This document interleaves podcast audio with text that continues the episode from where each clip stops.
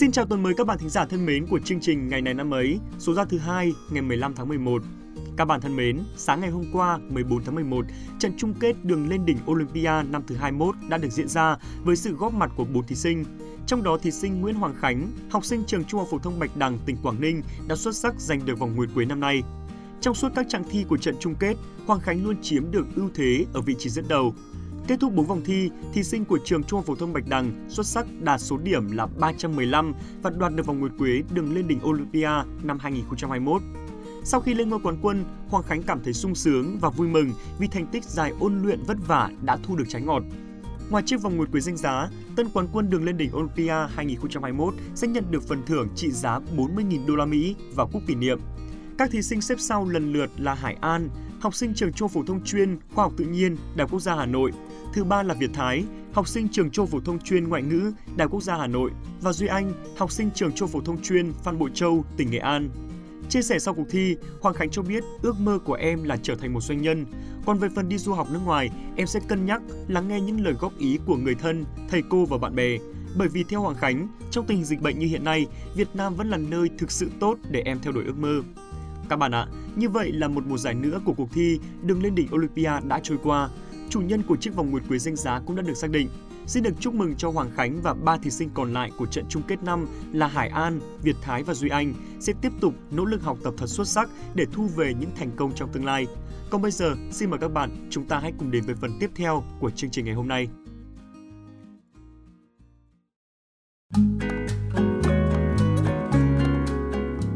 Các bạn thính giả thân mến, hôm nay là thứ hai, ngày mười lăm tháng mười một, là ngày thứ ba trăm mười chín trong năm. Thay mặt cho ban biên tập chương trình, xin được chúc cho các bạn sẽ có thật nhiều năng lượng trong một tuần làm việc mới thật hiệu quả. Bên cạnh đó cũng xin được gửi những lời chúc sinh nhật ý nghĩa nhất tới các bạn thính giả có sinh nhật trong ngày hôm nay nhé. Dù cho chỉ là một lời chúc rất nhỏ bé thôi, nhưng nó cũng chứa đựng tình cảm rất chân thành của chúng mình đấy. Các bạn ạ, cuộc sống có nhiều điều khắc nghiệt, còn chúng ta thì nhỏ bé, nhưng không có nghĩa chúng ta phải chịu khuất phục trước những dông bão cuộc đời. Giống như những cây hoa dại, chúng nhỏ bé nhưng xinh đẹp, dù dông bão có dữ dội như thế nào thì chúng vẫn sinh tồn một cách mạnh mẽ. Chúng ta cũng như vậy, hãy mạnh mẽ vượt qua mọi khó khăn, ngay cả khi mọi người đều nghĩ ta không thể, các bạn nhé.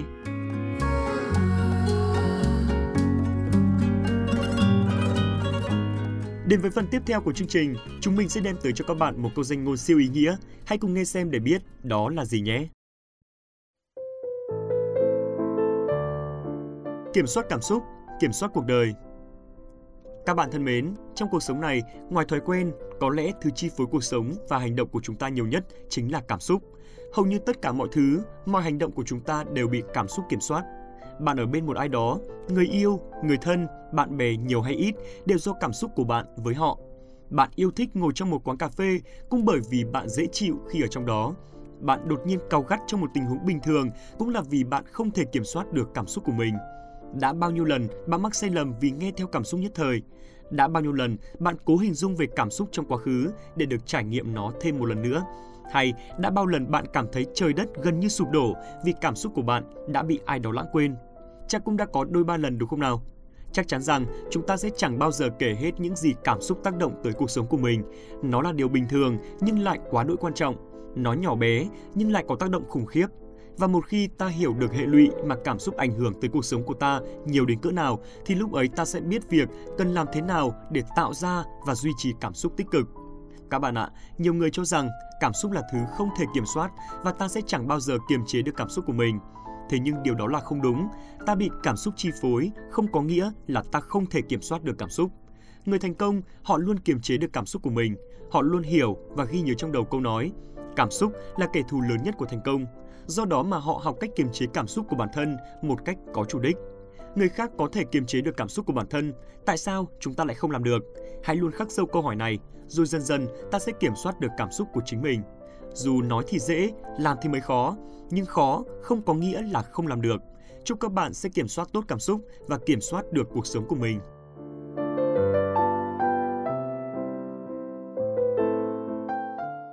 Phần cuối của chương trình ngày hôm nay, xin mời các bạn hãy cùng với hai em xê thông thái của chúng mình điểm lại những sự kiện nổi bật của ngày mười lăm tháng mười một này trong quá khứ.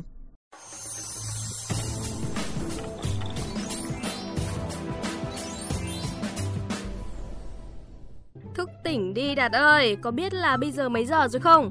Đến giờ phát sóng của ngày này năm ấy rồi còn gì, ngồi đó mà nhạc với nhẽo. Xin chào các bạn thính giả, mong các bạn bỏ qua cho sự đãng trí của cô Đạt nhé. Mà thực ra thì do ca khúc vừa rồi cũng có một sự liên hệ mật thiết với một sự kiện của chúng ta ngày hôm nay, cho nên là cô Đạt mới mò mẫm vào để nghe lại đấy các bạn ạ. Đây đây đây, chỉ có ngụy biện là giỏi thôi. Đạt thử giải thích xem là sự liên hệ ở đây là như thế nào, đừng có nói suông chống chế đấy nhá. Chỉ được cái bắt bẻ là nhanh thôi nhưng mà được rồi. Ngay sau đây thì Đạt sẽ cho các bạn thính giả cùng với Hoàng Ngân biết về sự liên hệ mật thiết đó bằng cách bắt đầu ngay chương trình ngày này năm ấy hôm nay, tức là ngày mười lăm tháng mười một nhé. Ngày mười lăm tháng mười một năm chín trăm tám mươi sáu là ngày sinh của Lê Long Đĩnh, một vị hoàng đế cuối cùng của nhà Tiền Lê trong lịch sử Việt Nam. Ông trị vì bốn năm, từ năm một nghìn không trăm lẻ năm đến năm một nghìn không trăm lẻ chín.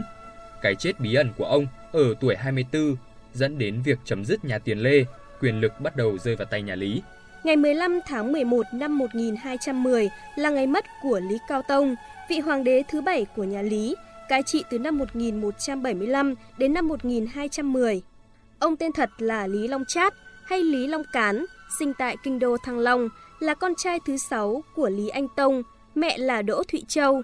Ông sinh ngày hai mươi lăm tháng năm năm Quý Tỵ, tức mùng sáu tháng bảy năm một nghìn một trăm bảy mươi ba, khi mới lên ba tuổi đã được đưa lên ngôi vua. Vua cha Anh Tông truất ngôi con cả là Long Xưởng và phong ông làm Hoàng Thái Tử, ủy thác cho Tô Hiến Thành giúp đỡ. Tiếp tục chương trình thì sẽ vẫn là một thông tin về lịch sử. Ngày mười lăm tháng mười một năm một nghìn tám trăm tám mươi tám là ngày mất của Tôn Thất Đạm, con trai trưởng của Tôn Thất Thuyết, từng đảm nhận chức vụ khâm sai trưởng lý quân vụ đại thần. Cùng em trai Tôn Thất Thiệp, ông là một trong những chỉ huy của phong trào Cần Vương. Ngày bốn tháng bảy năm một nghìn tám trăm tám mươi lăm, Tôn Thất Thuyết cho quân đánh úp vào trại lính tòa khâm sứ Pháp nhưng thất bại. Vua Hàm Nghi cùng Tôn Thất Thuyết chạy ra thành Quảng Trị, sau đó lên sơn phòng Tân Sở, rồi về vùng Tuyên Hóa, Quảng Bình. Tại Tân Sở, vua Hàm Nghi phát động phong trào Cần Vương.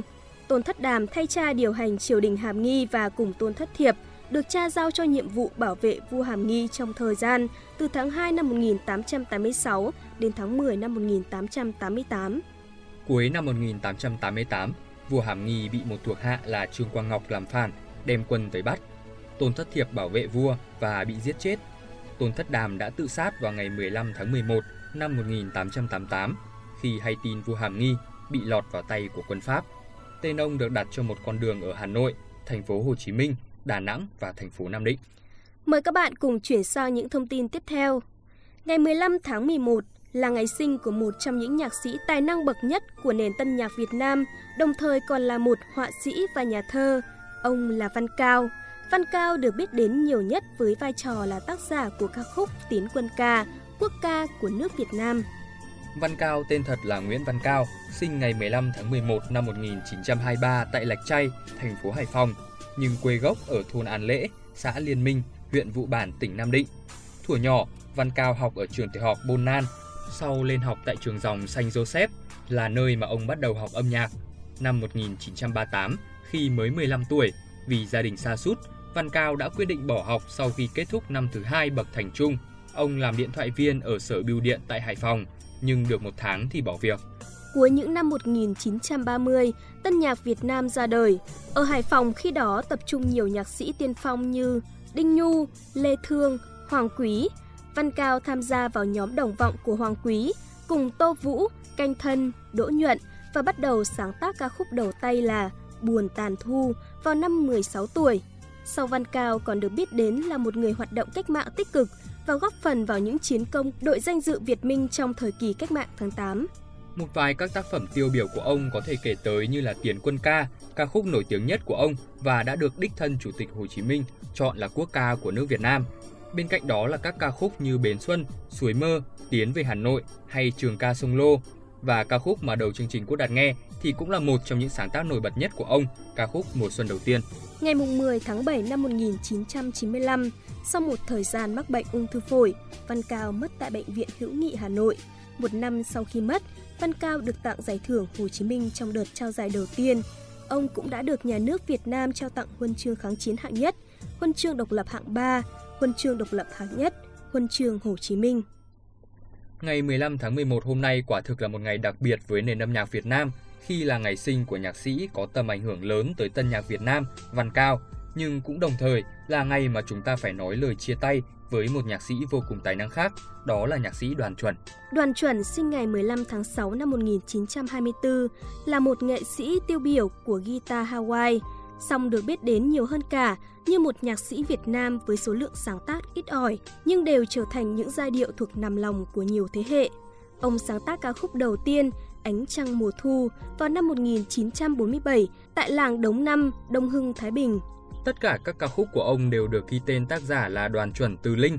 Thực ra Từ Linh không trực tiếp tham gia sáng tác, nhưng Đoàn Chuẩn ghi tên chung hai người là để tôn vinh tình bạn tri âm của mình. Tôn vinh tình bạn đã góp phần tạo nên cảm hứng nghệ thuật. Đầu năm hai nghìn, ông bị tai biến mạch máu não và hôn mê.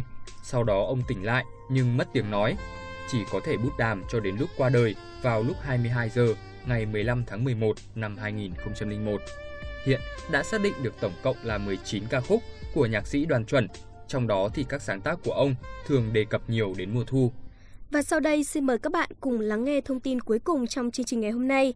Ngày mười lăm tháng mười một năm hai nghìn không trăm lẻ năm, không gian văn hóa Cồng chiêng Tây Nguyên chính thức được UNESCO công nhận là kiệt tác truyền khẩu và phi vật thể nhân loại.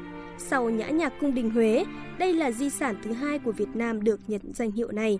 Không gian văn hóa Cồng chiêng Tây Nguyên trải dài trên năm tỉnh Tây Nguyên: Kon Tum, Gia Lai, Đắk Lắk, Đắk Nông và Lâm Đồng. Chủ thể của không gian văn hóa này gồm nhiều dân tộc khác nhau: Ê Đê, Gia Rai, Ban Na, Mạ, Lặc.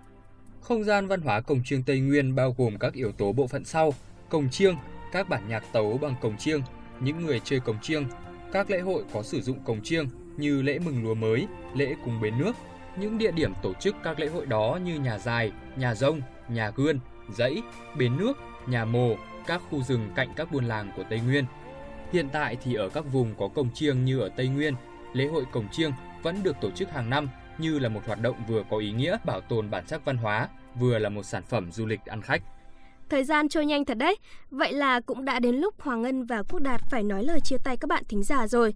Rất cảm ơn tình cảm mà các bạn đã dành cho chương trình trong thời gian vừa qua và hy vọng các bạn sẽ còn tiếp tục ủng hộ chúng mình trong thời gian sắp tới.